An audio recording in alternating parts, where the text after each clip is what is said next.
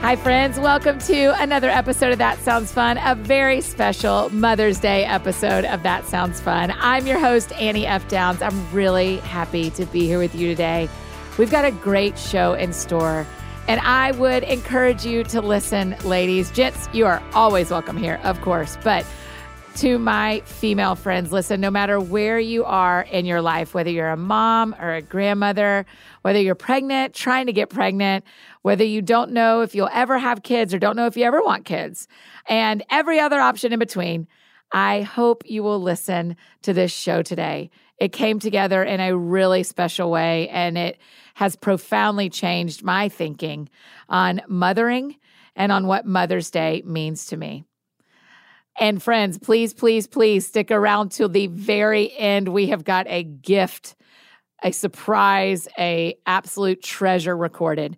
That is the last thing you hear on this episode. So don't leave early. Stick around to the very end. We've got two conversations for you today with two very different mothers, and I love them each so much. First up is my friend Jada Edwards. She's an experienced author, speaker, Bible teacher, and mentor. She has committed her life to equipping women of all ages. You will hear this, regardless of marital status or parental status, but she equips us with practical biblical truth to live more genuine lives. Jada currently serves as the Creative Services Director for One Community Church, where she seeks to serve the evolving communities of Collin County, Texas, through creative expression and cultural relevance. Y'all, Jada is incredible, and I cannot wait for y'all to hear her thoughts on mothering.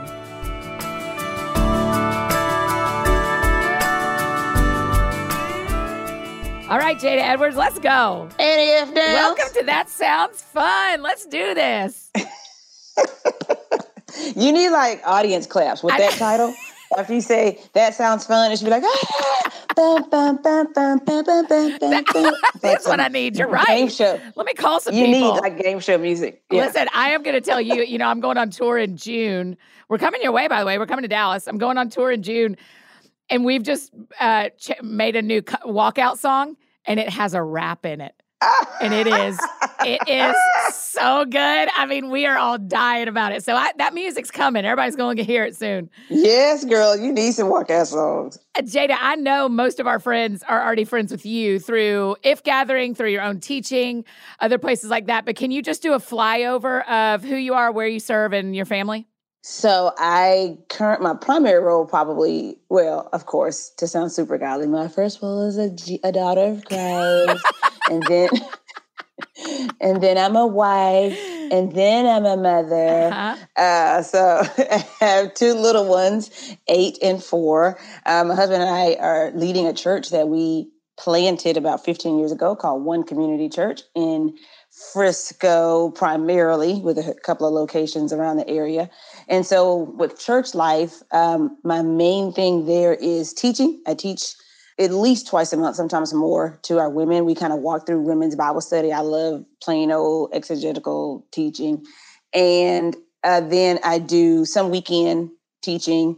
And then I oversee our creative ministry, which is like worship, band, dance, drama, all kinds of stuff. So I oversee creative stuff at our church as well. And then, whatever comes with being. Sister, that is a lot of things you do. It's a lot of things. I had no idea. Yeah. But that whole, my friends, my close friends are always like, when are you stopping something, And I really have always felt like God needs me stretched to my, even right beyond my capacity, because it keeps me dependent. And it keeps me from doing stupid things I probably don't need to be doing because I really just don't have the time to do it. I need to be busy, I need it. So, and I don't mean in an unhealthy way, but I like it. I feel more on purpose when I'm going. I do have a day of rest, but there is something that really makes me go, man, you are living. For me, I feel like I am alive when I've got a thing and then a thing and then a thing. Yep, I love it. And I think I've become comfortable with how God directs purpose for people. Some people are very singularly focused and they've got one or two things that they are going to grind. They're going to Billy Graham it. They're going to Michael Jordan it and like kill that thing for their life. And I'm not wired that way. I get bored easily. I'm distracted. And so I think for me to get to lead a dance team and a drum team and a choir team and band and vocals. I used to lead worship at our church. I kind of got out of that around the pandemic just about a year ago, and then be studying to teach and helping my husband do leadership. Like, I like all that. And so I've become okay with the fact that mine probably won't ever be this one thing that hits the ceiling. It'll just, God uses my influence differently. And so I'm just okay with it. I'm not going to have 50 Bible studies because I don't have that much time. I love teaching the Bible. I'm not going to have 50 Bible studies because I do 20 other things. And so that's okay. How do we give ourselves that kind of freedom to be the, I have two things I do really well and I do hit the ceiling on those, or I have 20 things that I'm decent at, but in all 20 of those, I'm moving the world forward versus in two of them moving the world forward. How do we become okay with that in our own lives? Man, I think looking and seeing God's hand and God's the pathways that God is making, the affirmation God is giving. So for me, you know, I'm an average singer, but God in his grace, I was our worship leader for like 10 years, you know, and when we started opening campuses, I mean, it really was the grace of God. And so now, but I have a heart for worship. I love it. I love creating worship experiences, for example. And so for me, every time my worship leaders now that lead at our campuses, they're fabulous singers, but they still need my wisdom and my leadership, and my coaching and my mentoring. I help them. We still come up with songs together, the details of all that stuff, right? So I'm not in it, but I'm helping to guide it. So when the day comes where they're like, I don't need to ask Jada, I got this. And I don't mean it like they can handle it from a leadership standpoint. Like, you want to develop them so they can go out. But when the day comes where I'm like, oh, I don't need to add value here anymore, you're good, then I'll be like, okay, I'm good. But every day I'm talking to my dance lead, my choir lead, my children's worship, student work. We're in the middle of student worship now, redoing that. And so if God keeps giving me spaces to add value, okay, not stroke my ego, not make myself like, he's like, no, you need to speak into this. And when my 19-year-old students and my 14-year-old students still want my input on worship, I'm like, okay, this is where we are. And so, there's whole seasons where I'm 2-3 months in because I'm doing forward-thinking worship planning for our whole church. And I don't have time to write. Somebody else can crank out a Bible study in that time. And I'm like, I can't. I'm not teaching right now. Right now we're doing, like right now, my summer list is organizational restructuring.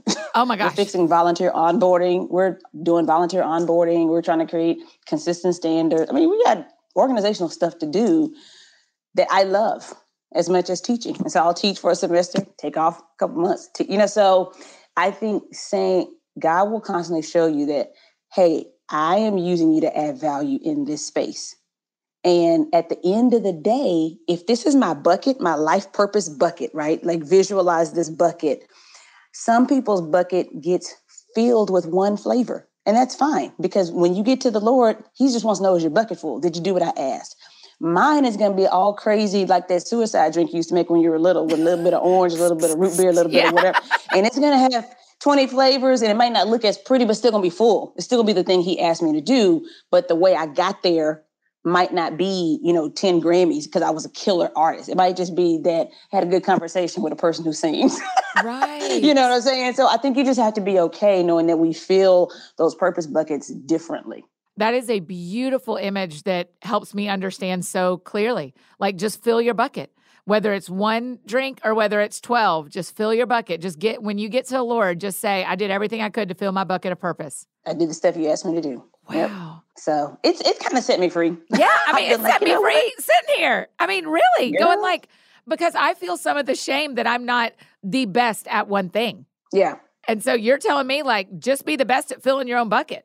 Filling your bucket. And if God's giving you 12 things to do, who cares if you're not 2 of them out of the park? There's 10 untouched because you were trying to pass everybody else in the 2, and you did, but you left those 10 things undone. And he's like, listen, you may not be ranked number one in all 12, but my number one is what counts. Okay. You're doing what I asked you to do. And maybe you're an influencer, a coach, or a mentor, or maybe I'm asking you to disciple, do some things that might not be trackable, measurable, you know? So it's just, it's a weird thing when you're really led by the Lord, because it'll be okay to say, I got like these 15 flavors in my bucket, and you know, none of them ever won any prizes, but this is what the Lord asked me to do. Yeah. And then it also turns me toward mothering, of like, maybe to some degree that's true about mothering too, that the Lord's like, I'm giving you a mothering bucket. Well, first, can we establish, is it true that every woman is meant to mother, or no? I will say yes. And then I'm going to say, because it depends on how you define mothering. Yes. Meant to give birth, meant to raise children, that's very specific. But meant to nurture, meant to guide, meant to influence, meant to disciple? Absolutely. Absolutely. And as a matter of fact, my husband and I started our family late. We had been married almost 13 years. Wow. All my friends had kids, you know, in middle school by the time we figured out, like, we are currently the gray-headed people taking our kids to kindergarten. And so, you know, we're just those people. It's fine. But I had to deal with that. And I remember a long season where every year I was like, Lord, why is this not happening? What are we doing? Well, number one, the church was our baby. We planted a church. Oh, hello. And the things that God did in our church or in our work together, we could not have done with kids. I look back on that time now, and those 7 intense years of living and breathing our church, I knew what God was doing. But secondly, I remember specifically just like, God, I want to have kids, I want to be a mom, blah, blah, blah. And the Lord was like, no, let me tell you what you really want. This is what you want. You want to be able to shape lives and influence and nurture and connect, because that's what I've called you to do. And both my kids are adopted. Oh, I didn't know that. They're both adopted. Okay. Mm-hmm. And so before we started that process, I had to really wrestle with what I wanted versus how God wired me, right? What I really wanted was maternity photos. You know what I'm saying? If I really got to the heart of it, I really wanted, you know, baby showers and other. And God was like, yeah, all that stuff's cool, but that's not for me. That's extra stuff. What I wired you for as a woman is to nurture, mentor, influence, shape a life. And Jada, by the way, if I never bless you with kids, let me show you how you're doing that. He started listing the women that I had been discipling. Remember that conversation? Remember when she did? And I mean, I'm weeping in my car. And it was like a bittersweet moment, because the Lord was telling me, number one, what you need, I'm already giving to you. And it doesn't have anything to do with children. And then number two, I felt sad, because I was like, is this a setup? Because you're not going to give me a kid. Like, I felt content. But then I was like, wait a minute, Lord. Are you trying to make me content? Yeah. You about to say no. And it was about a month after that we had started our process, you know, for adoption. But man, I praise God for that moment all the time, because my kids would have been my idols. Girl, they would have been my God had God not set me free and reminded me that if they never came, I was mothering, I was influencing, I was doing the thing that he knew I needed, not what my mouth said I wanted. He's like, no, I know what your heart needs, because that's how I made you. And you're already doing it. Let me show you these things. And that piece had to wash over me. And I thank the Lord for it all the time, because my kids, you know, I can discipline them, put them on the porch and be like, you know what? You are not my God. You're my son. You are not my God. Don't call social services. But seriously. Because the space I was in before the Lord brought me to that reflection moment, I think was not healthy. And a lot of people go into that, whether it's marriage or career, or kids, and then that thing becomes the thing, because you're not convinced that life is good and God is good and all that stuff without it. And so I needed it. And I hold my kids. I love them dearly, obviously. I mean, I love them dearly, but I believe that the Lord has graced me with a healthy detachment. And listen, I've sat next to moms who had to bury their kids, right? So you can't just be like, oh, now that I have it, I'm good. No, 20-year-olds die. 15-year-olds die. Kids get sick. Stuff happens. And so if you're thinking that I'm praying for this blessing, God's going to give me the husband, give me this, and then I'm good. Well, you're only saying that assuming that every day after that's going to go as you planned. That's right. You're going to get it, and you're going to grip it so hard because you can't lose it, because it's your God. It's your thing. So what happens? Yes, okay, God gives you a husband, then he gets sick, then he gets paralyzed, then y'all lose all your money. Okay, so that's not what you wanted. You wanted the husband with the perfect, right? And so that healthy detachment is so important, because God's like, even if I give it to you, it's still not going to meet all the stuff that's in your heart. And so that was a whole process for me that really freed me up to not make my kids my idol, to redefine mothering, and to continue to go hard in mothering my church, right? Because I didn't see my kids as the replacement. I saw them as supplemental to who God's called me to be. So I can still make time and I still disciple women. I didn't have to give that up because I'm like, oh, now I got my kids. They were not an upgrade. They were just something God added. And without them, I still had a mothering role. Do you know what I'm saying? So it was just this shift, a big shift that he made in my heart even before my kids came along. It feels like you're telling us the same story about a bucket, right? That if we're defining mothering the way you and I believe to define mothering, then every woman has a mothering bucket. Absolutely. Whether you raise children in your home or not, mm-hmm. there's a mothering bucket and God's going, I'm going to give you 12 ways or I'm going to give you 2 ways to mm-hmm. fill that bucket in your life. Yep. You may birth kids, you may adopt, you may never adopt or birth. You may be like some of my friends who have changed so many foster kids' lives just with a few months or a few weeks of love. I got friends who, as aunts and sisters and godmothers, they are coming to the rescue of their family, of their nieces and nephews. And, you know, and we got women in our children's ministry at our church who don't have kids. And like they're some of our best teachers, you know, right. Educators. Like there's a million and one ways that God is like, I need who you are as a woman and a nurturer and connector and all these things. And man, your bucket may have biological kids, may not have any kids. It may have all women your age because you've been a crazy discipler your whole life. You know, it's just so many ways to do that. And so you're right. It's a bucket that can be filled a lot of different ways. And that's so freeing because on the days where it can be really disheartening that you're not mothering the way you thought you were going to mother, you go, well, how am I filling my bucket? Oh, look at this, and my Instagram followers, and my nieces and nephews, and my friends, and my, you know, it just is look back at your bucket. And it's not going to be perfect, but I'm working toward it, you know? And when you do that, no one thing defines your success.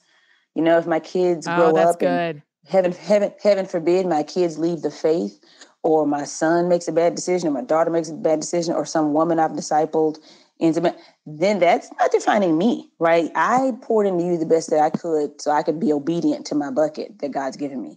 I am not then connected. My value and God's affirmation is not connected to your decisions that you make, right? So I'm only responsible for what he's asked me to do. And then even that has a healthy detachment, you know, because then people get crazy when their kids don't turn out some certain way. They go crazy. And I'm like, well, they're whole people. You did your part. Then after that, they got to decide what they want to do, you know?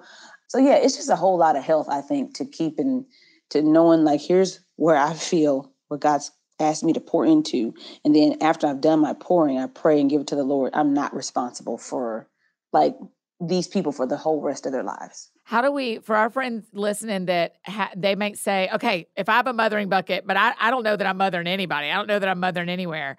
How do we identify where we are doing that or where we could be doing that? Like, how do we find the right places for us to nurture and guide and lead as women? Well, I think that requires some observation and some prayer, you know, because I think the thing that God calls you to, he always makes space for. So, I mean, even whether you're male or female, we're all called to the Great Commission, right? We all have some basic Christian call on our life. Titus shows us what women, older women pouring into younger women. And he wasn't just talking about kids. He was just like, there is this sharpening, this iron, right? This substance that God talks about, whether it's discipleship or mentoring or whatever. And so if it's what God's called us to, then he's going to make provision for it. So I think it usually requires some observation where there may be some people in your life that you just haven't thought about in that way. Because sometimes they're people who are your age. Sometimes there are people who are older than you. I've had women older than me come and say to me, I've never heard scripture that way. Or I hear you talk about, I've been married 30 years, but we've been stumbling. I wouldn't say I have 30 years of wisdom. So that they'll come and ask me, what are your thoughts? And in that moment, it's very much a mothering moment. Okay, not because I'm smarter, but God has graced me with some different marital experiences that are different than hers. Right. And so it just happens in so many ways, you know? So I think be observing who's already in your life, where are you already influencing, and being prayerful about how we can be intentional and mindful of that, you know, whether there's discipleship, mentoring, or just intentional nurturing. You know, sometimes I mother my friends, we mother each other because we're all kind of, most of my friends are pretty driven, kind of go-getter girls. And none of us are real good cheerleader back patters. None of us are like, oh, let me, you're so great, you're so amazing. We're like, kill it, girl. I see you. Boom, next, you know. But sometimes we all get convicted to make the other one slow down, even things we wouldn't do for ourselves. Like tonight, I called my friends. I was like, hey, my kids are going to my parents' house. I have two friends. They're not married, no kids. I said, my kids go to my parents' house. Let's go to dinner tonight. They're like, yes, we need a girls' night, right? I mean, I need it too, but that's part of how we nurture each other, right? Because we don't do a good job at stopping. And so to me, even in those moments, God is like, I'm using you. I want you to be the connector tonight. You know, that's a part of mothering to me. Two of my friends and I, we call it being angel advocates versus the devil's advocate. Yes. Where it's like, let me be an angel advocate here and tell you what I think you should be doing, different than what you're doing, versus here's the thing you shouldn't be doing, and I'm going to encourage it. So to me, what you're also saying is we get to, and this is for men and women, but we get to mother or father each other. We get to mother each other for the rest of our lives because we get to help nurture and guide even our own peers. Absolutely. You know, a couple of months ago, our COVID hit our house crazy. You know, we're busy with church and trying to figure out how to navigate that and all that. And it was just annoying. We were very blessed that it wasn't anything serious, no hospitalization or anything like that. But then we were just annoyed that we couldn't do stuff because we're like busy. And the Lord was like, sit down, you're in quarantine. And so then my friends, one friend in particular, she sends, I mean, literally I come in the mail and I'm going to tell on her because I don't know if she'll ever hear this podcast, but you know Priscilla Shire. Yeah. She's one of my best friends. Please tell on Priscilla. She's so funny because she's not a cookies and apron bake. I mean, she's a go-getter, right? Yep. But she's a nurturer. She's like an undercover nurturer. So I come home one day and there's this big box and it's like some company that she found that sends you like homemade soup and rolls and cookies and all this because she knew that, you know, we were home. And we had been talking and she didn't tell me she was doing it. And I literally cried because to me, that was a mothering moment. She was like, you're not going to do this for yourself. You need to slow down. I need you to know I'm thinking about you while you're sick, you know? And it was just, I was like, I'm about to go put on my fuzzy socks and my robe and have this soup after my kids go to bed. Y'all can't have nothing. It's just for me. But it was a moment, and we try to do that for each other, right? With friends and when they need that extra something. That to me is very much mothering. That is saying, I'm caring for you, you know? That's something a mother would do, even though we're the same age, you know? So I think there's a lot of ways that we can nurture one another and provide connection and something that's more than just girl time, you know, something that really pours into each other in a way that almost feels parental sometimes. In that moment, that's how I felt. I felt cared for. Even though she's my peer, I felt like, oh. And when she asked me, every time we talked, I was like, I'm fine, you know? And she's like, okay, you know? Hold on, answer the door. Right. But yeah, that's exactly. And we do that for each other sometimes. Yeah. And so I think that's super important in friendships. Jada, tell me about mothering a church and what that is like. Because I think a lot of our friends listening have a lot of opinions about where women lead in the church. And so what does it look like to mother a church? That's a really interesting question. And the funny thing is I never would have considered myself like a mother of the church, but definitely that role is there. I think it starts with a couple things as a framework. Number one, the vision and culture of that church. You can't try to be like left when your church is this way, right? So you don't go into a colonial beautiful 2-story home and start sticking modern art everywhere. You just like, you got to go with what the frame of the house is. And so that's just the spirit of the Lord. You don't rebel against authority, you don't all that kind of stuff. But number two, then you have to go within your own framework. How are you wired, right? You can't try to be something that you're not. So for me, in our context, with my husband being our lead pastor and us starting church together, our church really has a framework that says women very much are gifted as leaders and they're influencers and teachers and things like that. I'm a regular teacher. I'm also not a super I'm thinking about disc personality. Like, I'm not the S, sweet, loyal, compliant, that kind of person. That's my mother, and God bless her. But I'm not that way. And so I think for a minute I wrestled with what that even looked like. But if we're going back to the core of nurturing and connecting and influencing all that, then you do that within the framework of the church and the framework of the way God wired you. And you might be the mover shaker connector, like the event, social media, boom, boom, boom. You get everybody talking, you start chats and groups, blah, blah. You may be the counseling kind of connector. Like, you just love meeting with people one-on-one and you want to hear them unfold their whole life story. And we need those people, because I ain't one of those people. I'm like, you can give me your story in 3 bullets. What is it? What happened? And then when they tell me, I'm like, oh, well, that right there that you're doing is sin. Stop doing that.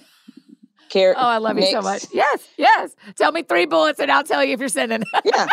And they're like, well, because when I was 6, and I'm like, no. What'd you do today? What happened this week? What are we talking about? And that's why I know I'm not called to counsel, right? And so it's a running joke at our church. People call, they don't know me, and they'll call, and they're like, I want to meet with Jada. And it's so funny because our admin team, our staff, they're all thinking, no, you don't actually. Because seriously, without relationship context, you're going to leave the church. I'm going to be like, stop sinning. Okay, next, what else you got? So that mothering is real, but it takes shape different ways, right? I know women who wrestle because they are in particular environments where pastors really want to keep women in a certain area. They want you to do children's. They want you to do youth. They do whatever. Man, if the Lord is not calling you to leave that house and the Lord's calling you to be there and be submitted, you better kill it. You better knock it out of the box with them kids and those students, and find some young women that you can disciple organically. Everything's not going to be some ministry that launches with a charter and a paper, and some stuff you just do out of obedience. And you got to stay within the authority of the house. And if you think it's not healthy, leave, but don't stay there and rebel. Don't stay there and start a women's coup. You don't start a women's movement if that's not the spirit of your church, because now you're in sin, and God will never... Oh, he is never going to bless what you're doing out of rebellion, even if the thing in itself could have been good. And then you look at how you're wired. Look at how you're wired, man. And if you're a small group girl, man, if you're the girl that remembers birthdays, do it. People need that. Because if they're on my team, I need somebody. I got somebody on my team that helps me remember birthdays. Same. Me too. I'm going to text you. I'm going to be like, hey, did you get that thing done? And then someone in my admin will text me like, it's so-and-so's birthday. I'm like, oh, and happy birthday. But also... Listen, it's in a job description here. Do you know birthdays, anniversaries? That is in her job description. Listen. Because it matters. It really matters. Girl, I'm doing a reorg this summer, and I'm calling it my kudos and care team. That I need people that remind me to shout folks out, because our church runs hard. We run hard. And our pats on the back, our celebration is that you get to stay. We're all like, hey, we're on a mission for Jesus. And if you knock it out the park, great. You just won yourself to come back next week and serve. Yeah, we're not very good at popcorn parties and trophies, and we're not good at that. And so, like, I need a person that's going to help me be like, hey, don't forget these people knocked it out the park last week. They went over and above. Or don't forget so-and-so's mom is sick. Because those things are important to me. They just don't come natural to me. And so... you need a village of all of that, so that there's a complete holistic approach to nurturing and care. We all do it differently. I think the conversation you're saying about, like, serve where you are is a mothering example of, like, nobody gets everything they want.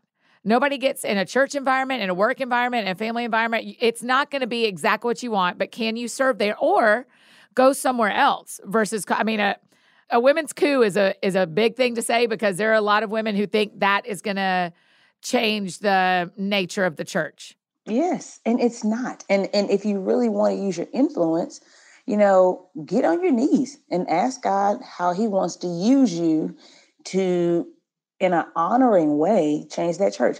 And by the way, that has very little to do with being a woman. That has everything to do with authority. Whether it's Romans 13 or it's the way God does everything. Men submit to men, women. It doesn't matter. If you're not the one that God has put in charge, then you submit. And so, if it's a time where you pray and go hard and ask God to show you how to win influence or open the hearts of your leaders, that's great. And in the meantime, they're not going to shut down you having relationships. Most of the time we want the big structured, ordained, introduced thing. Like, this is our women. And you may not always get that, but I don't know any well, I'm not going to say none, but very rarely is it somebody saying you can't have lunch with a woman. You can't go disciple. You can't go check on people. Do the thing that you can do in a way that honors God, and then let God grow the thing and let God show you how that thing is going to look. Because, you know, our church didn't say, ooh, let's have a women's Bible study ministry. Bible teaching happened to line up with my giftedness. We would not have done it if we didn't have a teacher. It's just that that's who I am. We did not have a strong prayer ministry because that's not my strength. I need to pray and I like to pray. I'm not good at it. Like rallying people around it and tarrying for hours. That is not my strength. And we got people at our church who kill it. They knock it out of the box. And I depend on them, but we didn't do that first because I wasn't good at that. And that would have been horrible. I knew there was a need. And so I was like, okay, Lord, as soon as somebody comes that can be a care person and a prayer person, you bring them. And so I just think knowing what the frame of your house is, your church, being honoring to that because God put you there. Unless you think they're living in sin. Most of the time it's preference, Annie.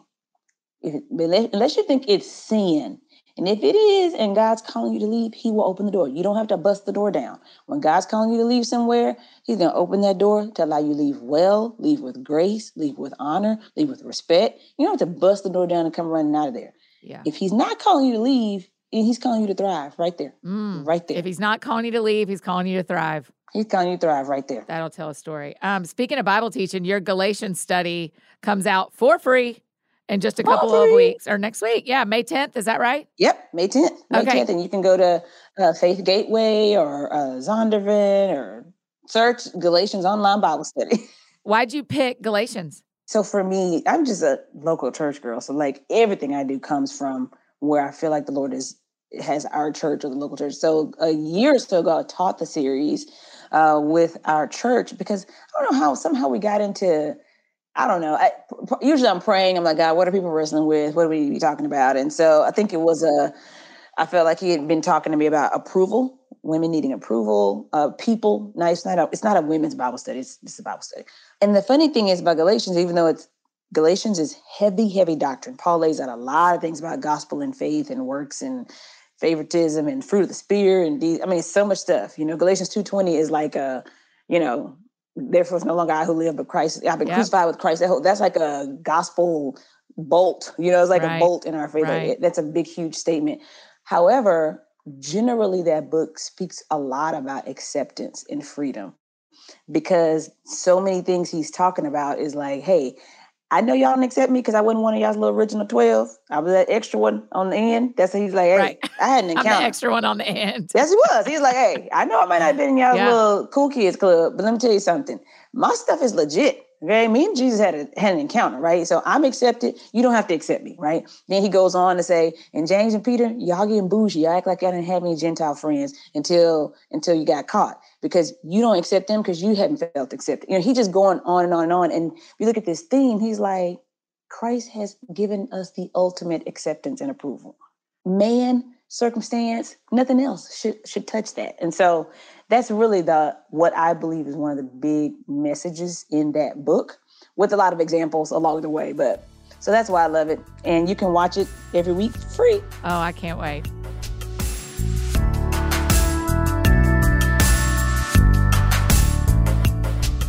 Hey friends, just taking a short break from this conversation to give a shout out to our amazing partners, Ritual. Here's the thing, we ought to know what we're putting in our bodies and why, especially when it comes to something we take every single day. Ritual's clean, vegan-friendly multivitamin is formulated with high-quality nutrients and bioavailable forms. But do you know what you won't find? Sugar, GMO, major allergens, synthetic fillers, and artificial colorants. Plus, they have a minty fresh taste and delayed release capsule design that makes taking your vitamins really easy.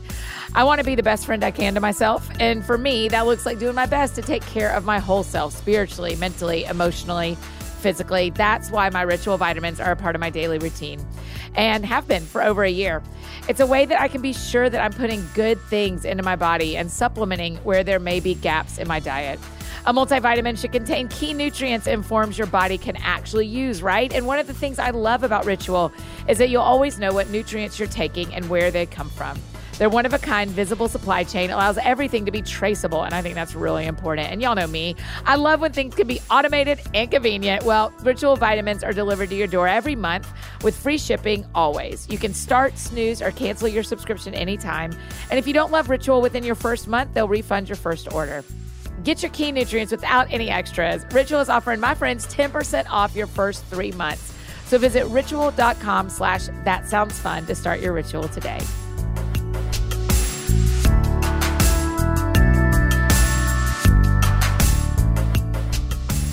I've heard a couple of teachers, Beth Moore included, saying that Galatians is the book for our day. It's so good.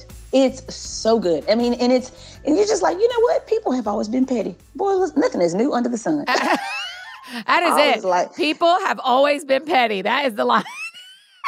They've always been petty. They are. That's right. Jada. We're all petty sometimes, and we yep. Girl, it's been good. Okay, is there anything we didn't talk about in this conversation you want to make sure we cover?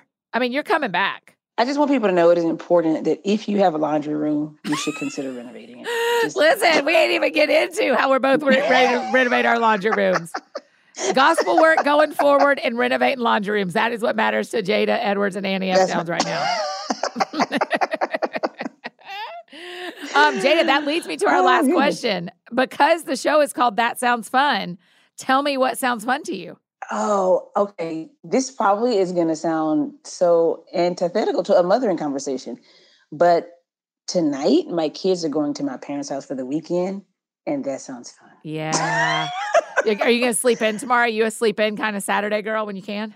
I can't even do it anymore because my body. So I'll probably wake up early and then go back to sleep. I'm going to clean out my tub so I can take a bath, and I'm going to go buy some bubble bath, and I'm just going to sit in there and get pruny. Yeah. And get my Netflix on. Do you read something? Do you watch something? What's your bathtub entertainment? It depends. I right now, I'm new to Netflix. I was late to the game. I didn't come into the pandemic, so I'm only like a few months into Netflix. Wow. I know. Congratulations. It is a deep pool. I'm not even a big TV person. I'm more of a music kind of person. So generally, I come in and I have music playing, not watching something. So clearly, I have much to do on Netflix. Yes, much work is there. There's much work to be done there in the Netflix arena. So lots of catching up there, but also reading a couple of good books. The Warmth of Other Suns. I'm reading a great book by John Stott on Christianity. So I will probably have all the things so that you don't have to get out. The key is not having to get out of the tub. That's right. You can refill that thing as long as you want. That's right. You need snacks, a beverage of choice. I won't judge you depending on what your beverage is. That's right. Your book, your iPad, everything. So you don't have to get out until you're ready. And you pee. You pee before you get in the tub. That's the ministry right there. That's the thing we needed you to say. Remind us. Well, Jada, I love you. Thanks for doing this today. Happy Mother's Day for the way you mother your children and your church and your friends and me. I'm really thankful for you. Thank you. Back at you, girl. You are changing the world. Happy Mother's Day to you, too.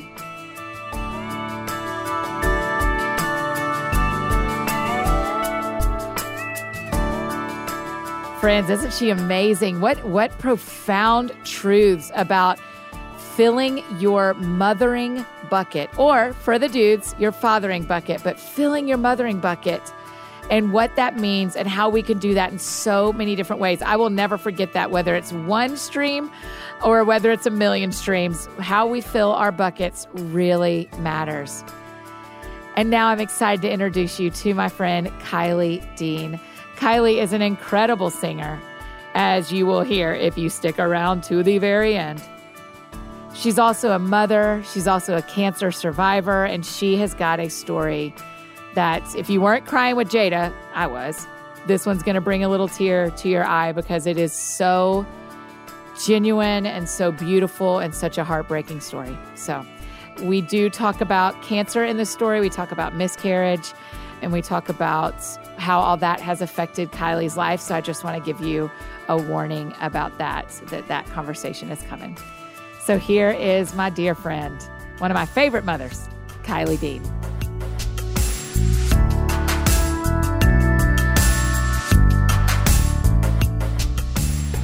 I'm so happy to be here. Oh, Kylie. I'm Cheers. Sorry. Okay. Well, listen. Legit. I'm just happy that you asked. Oh, my gosh. I'm thrilled to have you here. I hope this isn't our only time. I hope this is just the first. Absolutely not. This is the iceberg. Yes. The inaugural, if you will.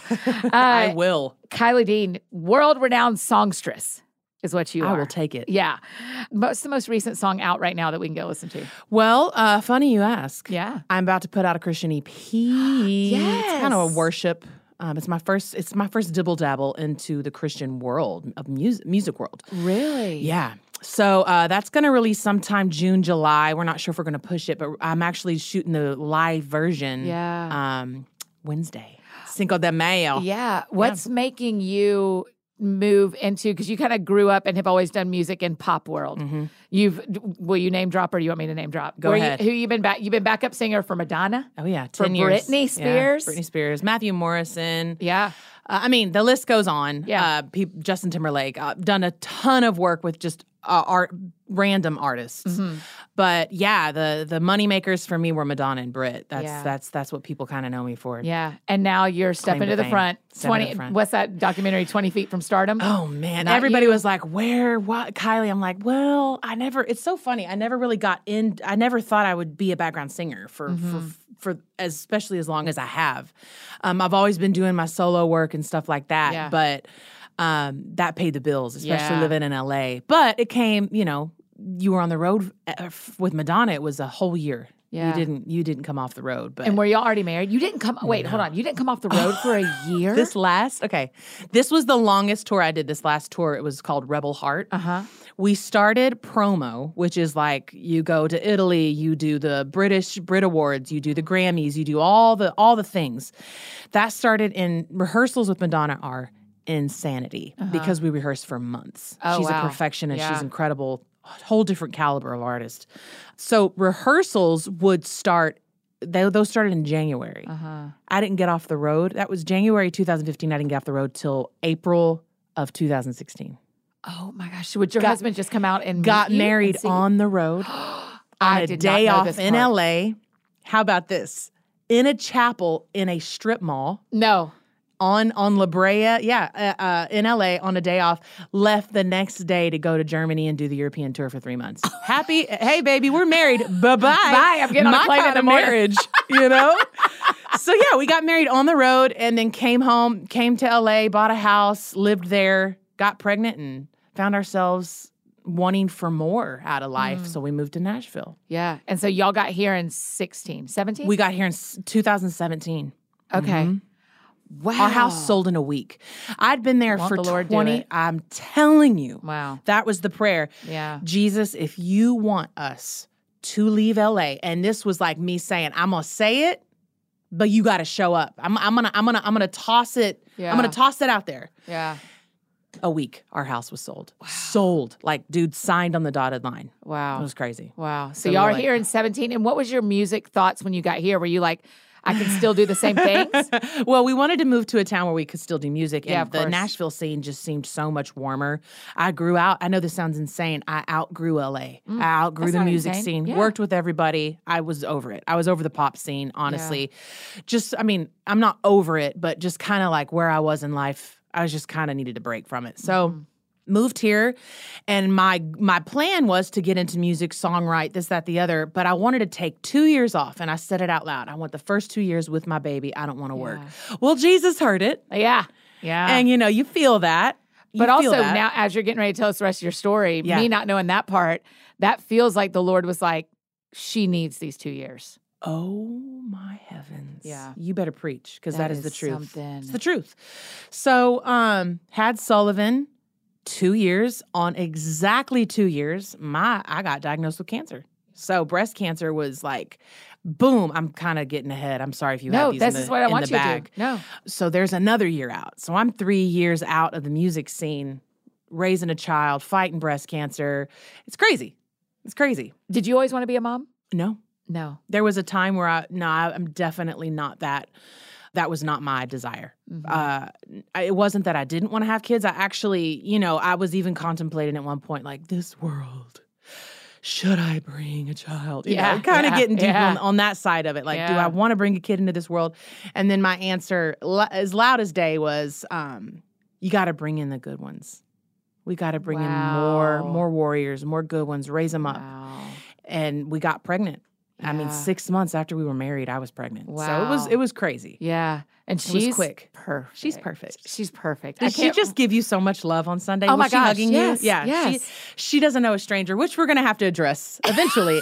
When we go to church, you can hug everybody. That's right. Please don't be hugging everybody on the streets and at Kroger, please. Yeah. Yes, exactly. That's right. Yes.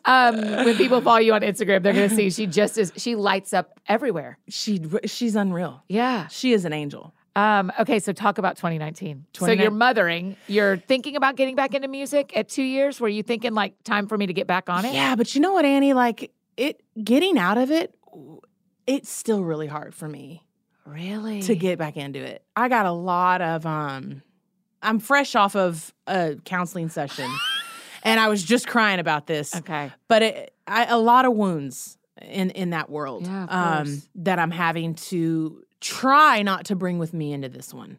Wow. A lot of bullying as an adult. Yeah. I mean, I don't really understand that, but that a lot of body shaming, a lot of just everything shaming. Yeah. And that's not mine to carry anymore. And I'm trying to leave that luggage. Yeah. You know, the thing that counseling's giving me is a place to file it. Yes. Oh, that's beautiful. So I'm that's helping me immensely. But even this week, I just kind of reverted back to that self-doubt. Because and my counselor told me, she said, with hope comes fear.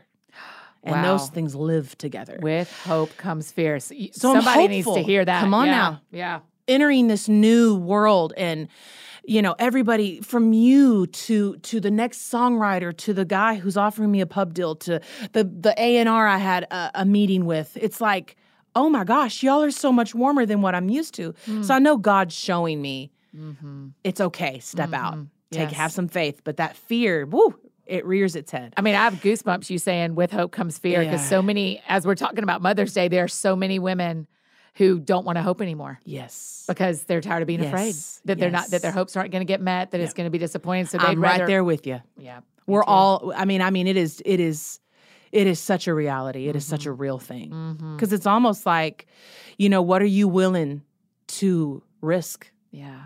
What are you willing to risk? Are you willing to hurt to get to where you want to be, or to, you know, sometimes it's hard to dream. Yes. You know? Yes. Oh, girl, okay, 2019. 2019. Which comes first, getting... I'm about to spoil it. No. There is no spoilage. I'm in the shower.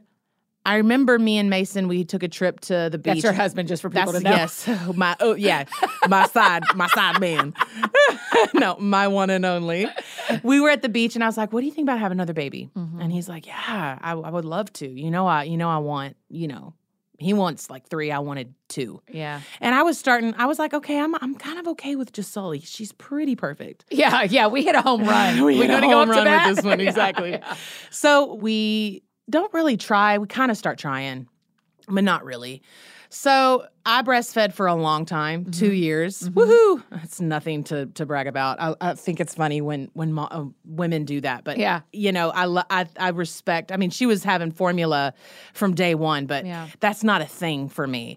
But I did do it for a long time because she was a booby baby. Yeah, and I was in the shower and I felt a lump. And I just stopped at 2 years breastfeeding her. So I was like, oh, man, this is a clogged milk duct. This is something. My body's going through, you know, I'm not nursing anymore.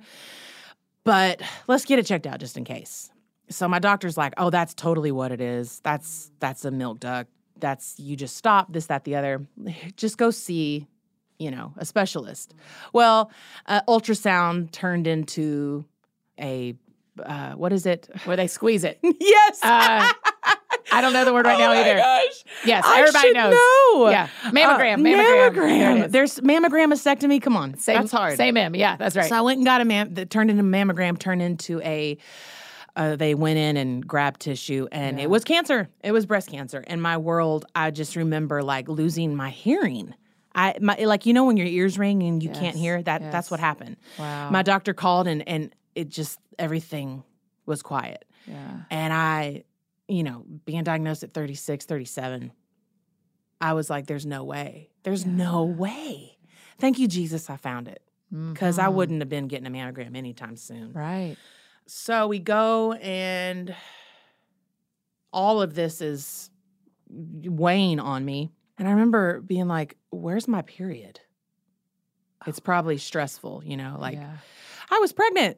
So I took a test and I was pregnant. I mean, so within like days or weeks of the two? Weeks. I mean, talk about hope and fear. Talk about joy and suffering being held together. Yeah. And this is where, thank God for counseling, I can talk about it now. Used to, I couldn't even approach this subject without crying. I was with you, and we were doing I was singing one night and kind of giving my testimony where I was at, and I told everybody, I was like, please pray for me, you know, this is what I'm going through, and on top of it, we're expecting. Yeah. So that was a weird, bizarre, incredible moment, because it drew me really close to the Father, and I remember thinking, this is going to, I think we even said to you this is going to be how God heals. And this baby, you know, I remember thinking it. You said that to me that night. Mm-hmm. I didn't know. There was, of course, my doctors were like, oh. And I was like, oh, what? There ain't no oh in this. We're having this baby. Y'all got to work around it, you know? So I remember praying. I was going in November 2019. On the 21st of November, I was having a mastectomy. I was like, get rid of it, save my other breast, because I'm going to have a baby and I want to breastfeed. I remember really struggling with what's going to happen. Like, is this baby going to be okay? Is he, she going to be healthy? My body's going through a lot. I'm stressed. Were you doing chemo or any of that? No, but they wanted to start me on chemo. Yeah. Which they said was safe for the baby, which I still question, but whatever. My doctors kind of scrambled this, that, the other. But 3 days before my mastectomy, I lost it. And I remember praying before. I was like, God, if you want to take him, I believe it was a boy. And his name would have been Michael, because we try to part of mourning is talking about it. Yeah. So that was me. I was like, it's a boy. His name was Michael. And if you want him, take him. He's yours, you know, and I even say that about my daughter now, which is hard because she's tangible. Yes. And she's mine and she's my heir, but she's yours. And he took him. He took him 3 days before my mastectomy, and God works so perfectly. My mom and dad showed up hours before this happened. No. Hours. And we were in a Publix, and I was like, Dad, my dad looked at me. I'll never forget, we were looking at the milk, and he goes, honey, are you okay? And I said, I'm not. And I ran in the bathroom, and that's when, you know. So it was brutal, but it was okay. And it is okay. I cry about it. It still affects me, but it's okay. I mean, it was your son. Yeah, totally. And it was a year and a half ago. It's not like and I don't know that time makes it feel less, but that's a recent thing. Oh, you bet. And here's the deal, like, you know, going into a major surgery, after the surgery. Yeah, what was your emotions like going into the time? Yeah. No time to mourn this loss. Yeah. So I'm wearing, you know, a diaper in surgery because I'm like, it's insane. I'm sorry, that's TMI, but no. I mean, for those of you that know, you know. Yeah. It was a lot. So, but he brought me through it, and I don't know how. It's just Jesus. It's just the Holy Spirit. It is God Almighty. He just puts this, like, armor on you. And I know that's biblical, but it was like an almost real armor. And you just go through that fire, and you come out unscathed. I mean, I got some battle wounds, but all in all, I'm pretty unscathed. Like, God really brought me through this, and he's holding my child as we speak, you know, and one day I'll see him. Yeah. Kylie, that... it's a little heavy. It's true. No, I mean... Yeah. It's not heavy. It's your story. Mm-hmm. It's so many of our friends listening are crying right with you because they know one or both of your story, of your experiences. Mm-hmm.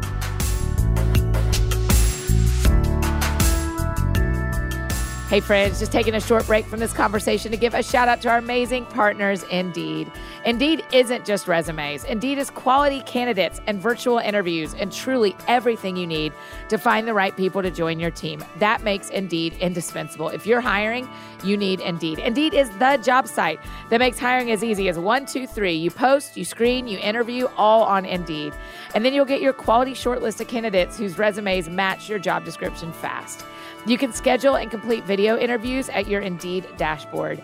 Indeed makes connecting with and hiring the right talent fast and easy with tools like Indeed Instant Match, which gives you quality candidates whose resumes on Indeed fit your job description immediately. And they have the Indeed skills test that on average reduces hiring time by 27%. You could choose more than 130 skill tests and then add your must-have requirements so that you only pay for applications that meet them. So, like I said, if you're hiring, you need Indeed.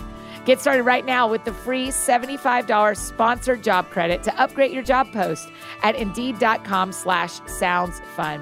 Get a $75 credit at Indeed.com/soundsfun. Indeed.com/soundsfun. The offer is valid through June 30th. Terms and conditions apply.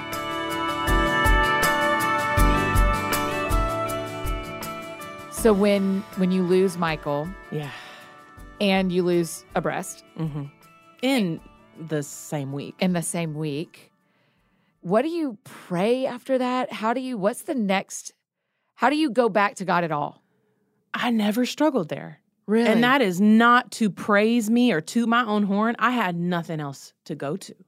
That's it. Right. So at the end of the day, if you're fallen and, you know, you got this crazy cushion underneath you and you can decide which way you want to fall on the cushion or the concrete, I'm going to choose the cushion. And that's God. And he's like, I'm here. Just lean back. Let me handle this. And as hard as it was, I mean, I had a horrible staph infection from my, chemo was brutal. I had anaphylactic shock twice that ended my chemo. It was so bad. It almost took me out twice. Wow. So, and through it all, I was just thankful it was me and not my kid and not my husband. Really? Thank you that it's me, God. And I know that sounds like, I know that may sound like, oh, well, good for her. No. That's the truth. Because I see people that got kids that are going through this. Thank you, God, that it was me. I'll take it any day. What was it like over them? Parenting Sully during all of this? There are words that she used that I'm like, no 2-year-old should really have to say that. Like when I got my port out, Mom, are you going to the hospital to get your port out? Yeah. Like what? Like you are 3. You're 3. Yeah. But like mommy's sick, mommy didn't feel good, And I try so hard, but chemo is, anybody who's ever been through it, is brutal. You can't hide that. Yeah. When you take a drug called the Red Devil, it's nicknamed the Red Devil, that you're in for a treat. Awful. But I did great on it. So it is what it is. She was with me when my hair fell out, when we shaved our head. She's awesome. So in 2020, when we're all stuck in our homes, you've just lost a child. Yeah. You have just been through major surgery. And are you still able to go to the hospital during COVID? Yes, but now no longer having visitors. Okay. So all these, my last chemo was May 7th. We're coming up on a year. Exactly a year. Hold on. That may be the exact day people are hearing this. You're kidding me. They're hearing this on May 6th. So tomorrow is 1 year since your last chemo. Wow. Yeah. Are you kidding me? Yeah. That's crazy. That is crazy. That is so God. Come on. And what is your cancer diagnosis now? Cancer-free. Really? They just got it. They did. So after surgery, I was cancer-free because they went and they got it all. Yeah. It hadn't spread. Thank you, Jesus. Hadn't gone into – it started to go into my lymph nodes, but then it stopped. You're like, dear every woman, listen, check yourself in the shower. And yes, it is called – mammogram. Yeah. Get it. Get your mammogram. Yes. I don't care if you're 25. Yeah. Just go get one. Yeah. If you feel anything, don't question it. Go get it. So, it's so if you're cancer-free, they still just do all that. So chemotherapy, I was high risk for reoccurrence. Okay. So they wanted to make sure that this bad boy didn't come back. And my oncologist looked at me and said, you know, we're not going to kill you to try to save you. So you're done. Yeah. Because it was, my body was rejecting chemo big time. Man, what a great doctor to go, I'm listening to your body. Mm-hmm. And your body is saying, you're good. Twice. Yeah. She's like, okay, you're done. I'm kind of a hippie when it comes to medical stuff. Are you? Yeah. Oh, I love natural essential homeopathic. Oil. Oh, listen, all of that. Kylie, just put some on guard on that. It'll be fine. I'm not quite that, but I lean. I believe in a good combo of Western and Eastern. For sure. I hope. But when your body tells you, I don't like that food. I don't like that drug. Screaming I don't at like you. That. Yeah. I'm like, listen to your body. I'll seize you out of this chemo chair. Oh, wow. Yeah. Wow. Yeah. What changed in you about your life once you survived that? Both of those things. Well, that's why why I wrote this EP, this music. I wanted this, the whole purpose of me doing this 4-song EP, it's called Overcome. Wow. And I wanted to release it on May 7th, but way too many things to get done. It won't be right by then. Well, we'll make sure everybody knows. Well, they're all going to follow you on Instagram, so but we'll when it comes really out, we'll make sure everybody knows. I'm really not trying to plug it, but it's just part of where I'm at right now. It's my story. And the first song I actually wrote with Riley Clemens and her boyfriend, Chris Newman. Yeah. And it is talking about the miscarriage and all of that. Yeah. So it got me right where I needed to be. And I think God allowed me to walk through that fire. And he was with me the entire way. Yeah. And I know for a fact I had to walk through there to get here. Really? Well, just where we're sitting today. Yeah. Talking about the future. There's so much more joy I have now that I didn't have before. Really? It's kind of strange. I would have called you joyful before. Yeah, I mean, you're a joyful person, but you feel like it deeper in you. Mm-hmm. It's a true. I've let go of certain things in my life that weren't doing me good. Wow, it's a growth. It's a massive, massive growth that I've undergone. Yeah, yeah. So I'm grateful for it. Hope and fear together. Man. Together. What do you hope or fear about having kids? Do y'all want to try again? Do you want to? Unfortunately, I was ERPR. So that's hormone. That means, okay. Hormonal based. And a lot of people with cancer is hormonal based? I did not know that was a thing. Yeah. Cancer is so demonic. It is demonic. And nobody with the same kind of cancer is remotely the same. Which I learned. Gross. There's triple negative. There's HER2 positive. There's blah, blah, blah, blah, blah. And even say if I had the same type of cancer as somebody, it's not the same. Yeah. Their stories are different. Yeah. So Thank God for oncologists. I know. Who can know all that. Shout out to Dr. Peacock. Yes. So my husband and I have decided to not, because it is a super high risk for me. Yeah. But adoption is absolutely on our horizon and something that we are, when we think it's the right time, we're going to look into. Yeah. For sure. Can we talk about since you just went to counseling? Come on. Can we talk about some of the feelings around you will not have any more kids? Birth them. Oh, yeah. I mean, has that been a grieving? Oh, yeah. Yeah. I feel like it was stripped from me. It was taken from me. It was stolen from me. Yes. That was brutal. Yes. Not only did you take my baby, not so much God, just the world. Yeah. You took my child, cancer, and I think God took him. I'm not gonna give cancer that. Mm-hmm. God took him. I gave him, and I said, if it's your will, Father, and I have a peace with it. Yeah. Doesn't mean my heart's not broken. Yeah, not my will, but yours be done. Exactly. That's it. Exactly. Wow. So I feel stripped of my choice. Both of my best friends are going to pop any day, and I don't find myself being angry, sad, jealous, nothing like that, but there are times it's a gut punch. Yes. And I'm like, oh, okay. It's okay. Sully, for whatever reason, has been saying, Mom, I want a baby brother. I don't know why she's saying that. Yeah. I do not know. So that's like, okay, not sure where that's coming from, God, but that's yours. Take it. Mm-hmm. Whatever emotion it gives me, lead me, help me. I mean, you're so good at feeling something, experiencing something, and pretty quickly going, okay, God, I'm handing that to you. I'm saying that to you. Yeah. The feelings follow. Mm-hmm. The feelings don't lead. The feelings follow. They do. Yeah. But he does. He'll, next thing you know, you'll be like, hey, I'm okay with this. Yeah. You know? Yeah. It's a process. It's a walk. One of the interesting things, a language I've been using that I wonder if you feel similar about birthing children, mm-hmm. because I'm 40 and that it's just a little more complicated now. If I decided you're 40? Yeah. So you know why I said only? Yeah. 39. Oh, yeah, girl. Let's go. Hey. Let's go. Here we go. We only 40. You're going to love it. I'm kind of ready for it. I just turned 39, so I'm like, okay, last year 30s. Last year, right. Only 40. Only 40. It's the new 20. I'm having a great time. Come on. But the word I've been using about my own opportunity to birth children has been, I'm just in a sober place. Oh. Of like, I see things as they really are. I am not without hope, and my desires aren't even what my desires used to be. That's been interesting too. Is that weird or what? Yeah, yeah. It just feels very sobering. So what? So would that, does that word relate to you? Do you feel like there's been a sobering? Oh, yeah. And in the sobering, I feel nearer to God. Does that make sense? Yes. Yeah. Beyond.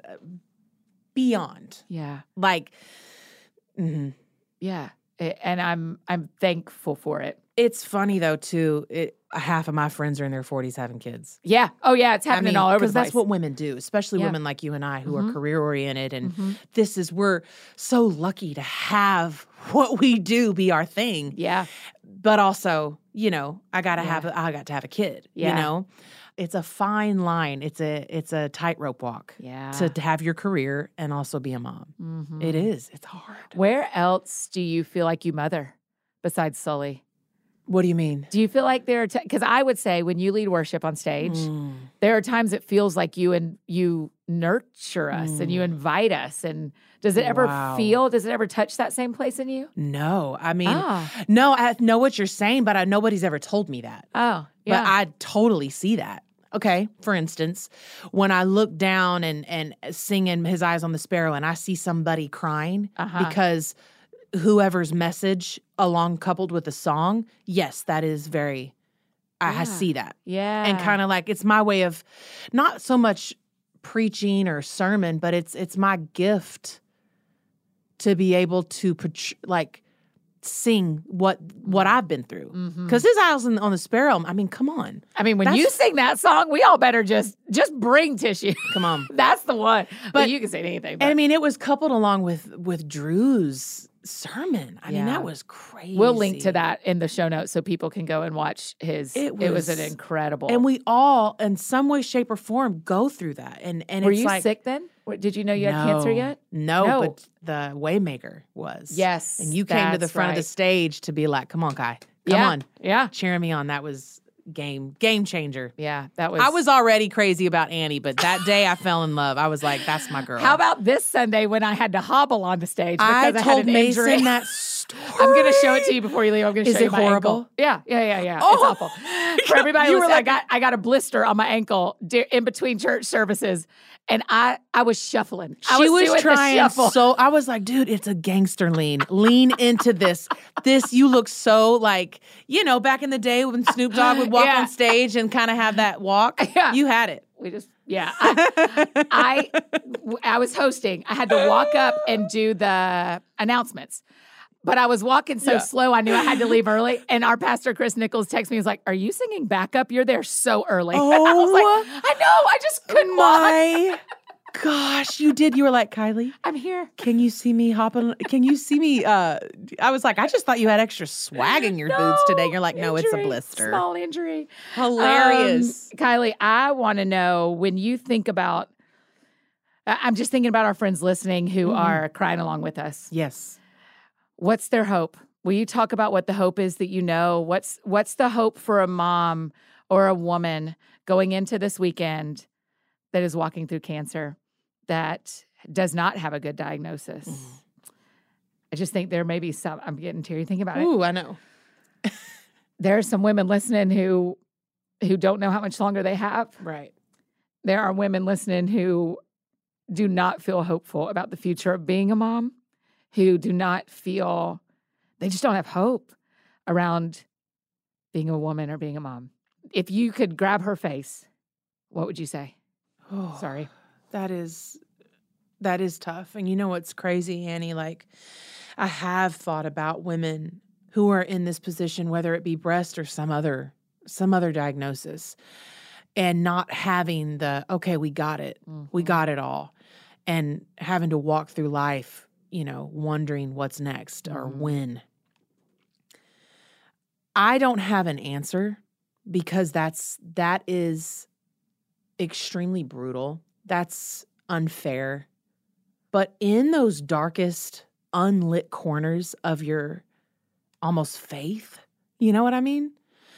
He'll shed light on it and he'll brighten it and get you through every single tiny little moment. Mm-hmm. Maybe not all at once, but like right where you need it, right? Like just when you need it. I remember having a panic attack right after all this, and I still have them. Yeah. I still have them. There is a hope in Jesus that is so hard to verbalize. If you know it, you know it. He is a miracle worker.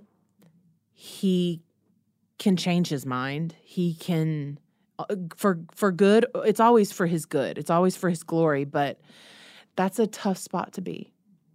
And to stay there when it feels like the world does not have hope and you don't really know what hope means. What is hope if I have a diagnosis that is not hopeful? Thank God we serve a God that has an afterlife for us. That's right. You know what I mean? Mm. And I do feel going through what I went through, that I saw him more and heard his voice, even now, more than I ever, ever have in my life.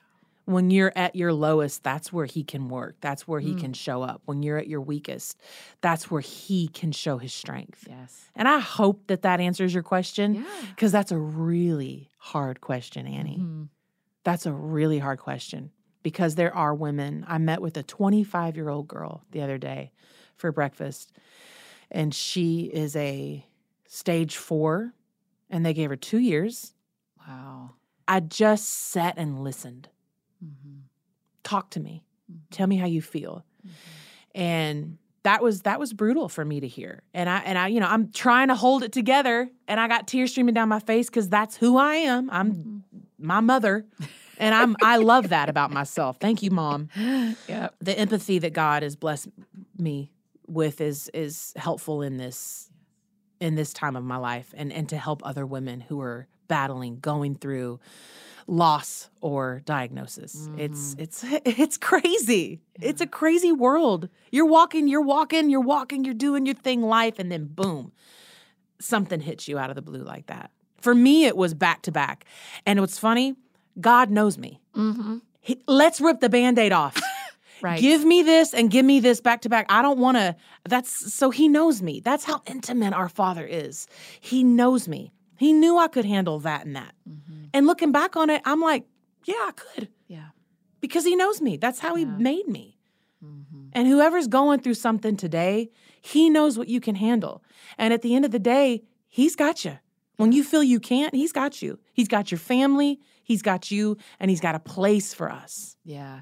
I mean, when people say God won't give you more than you can handle, I'm like... Sometimes you question that, don't you? That is not in the Bible. I feel like he hands me more than I can handle a lot, Absolutely. But that is because he handles it. Mm-hmm. If I will go, you're right, if this is more than I can handle, that amount of grief, that amount of stress, that amount of pain, that amount of loss, that's more. Mm-hmm. That's more than I can handle. Thank God for God. Yeah. That's a great way to put it. It's like, no, actually, this is more for me. So can you please take it? Yeah. Luckily, it's not too much for you. Yeah. But it is too much for me. Yeah. Yeah. I have felt shame before when people said God doesn't give you more and you can handle, because I thought, well, then so I'm weak. Supposed to handle this? Yeah. Totally. This is too much. Yeah. And then you go, no. Yeah. He handles it. Yeah. He handles it. That's great, actually. I never thought of it that way, but it's true. Mm-hmm.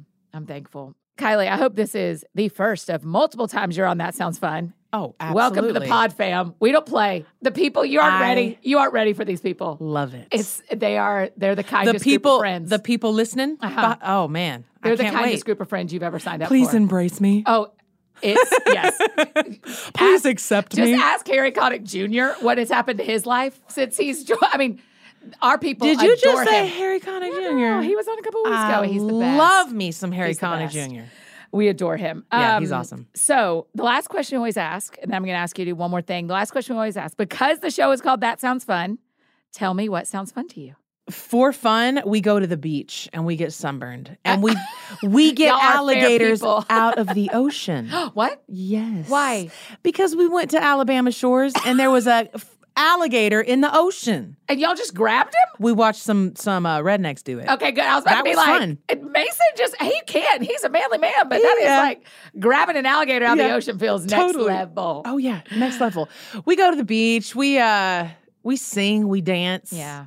That's pretty lame answer. No, nope. I thought you were like... Don't judge your fun. Yeah, okay. If it's fun to you, it's fun. It is, yes. As a family. As long as we're together, we like to go to drive-in movies. Ever since COVID, there's a drive-in movie kind of past Mount Juliet. Yeah. We love doing that. Okay. Yeah. I haven't been to a drive-in movie in because they don't exist, but since COVID, they've been popping up all over the U.S. Okay, I'm very interested. It's so dope. Thank you for telling your story today. Absolutely. It is so, it is going to give so many of us language and tools, as counseling talks about. It gives us language and tools for how to do this weekend with purpose and do it well. I'm going to leave here and be like, man, I wish I said that, or I wish I said that, but I sure hope that, especially the part where you're like, when somebody gets a diagnosis, that kind of got me. That kind of stunned me. Because well, listen, you saying that's really hard may be exactly what she needs to hear. Yeah. So you can trust the Holy Spirit in you being exactly who we need today. Mm-hmm. Because you are exactly what we needed today. Thank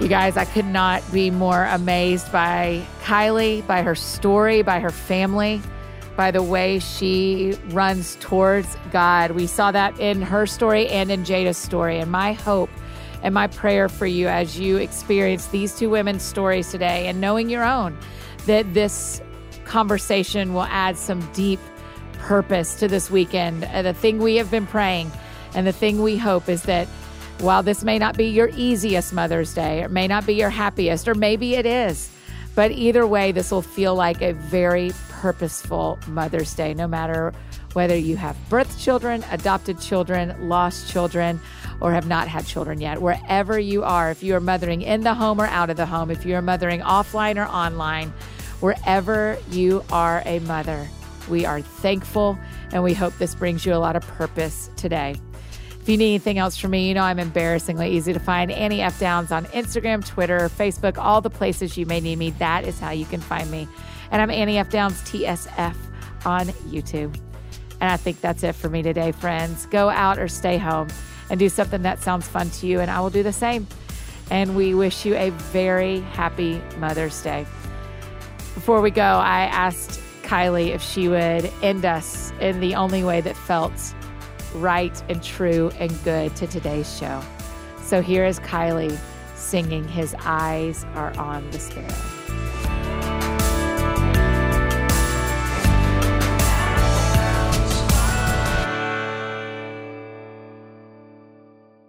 Why should I feel discouraged? Why do the shadows come? Why does my heart feel lonely and long for heaven and home? When Jesus is my portion, a constant friend is he. His eyes on the sparrow, and I know he watches me. Do I sing because? I sing because I'm happy. I sing because I'm free. His eyes on the sparrow, I know he watches over me. His eye is on the sparrow. Oh, and I know he watches over me.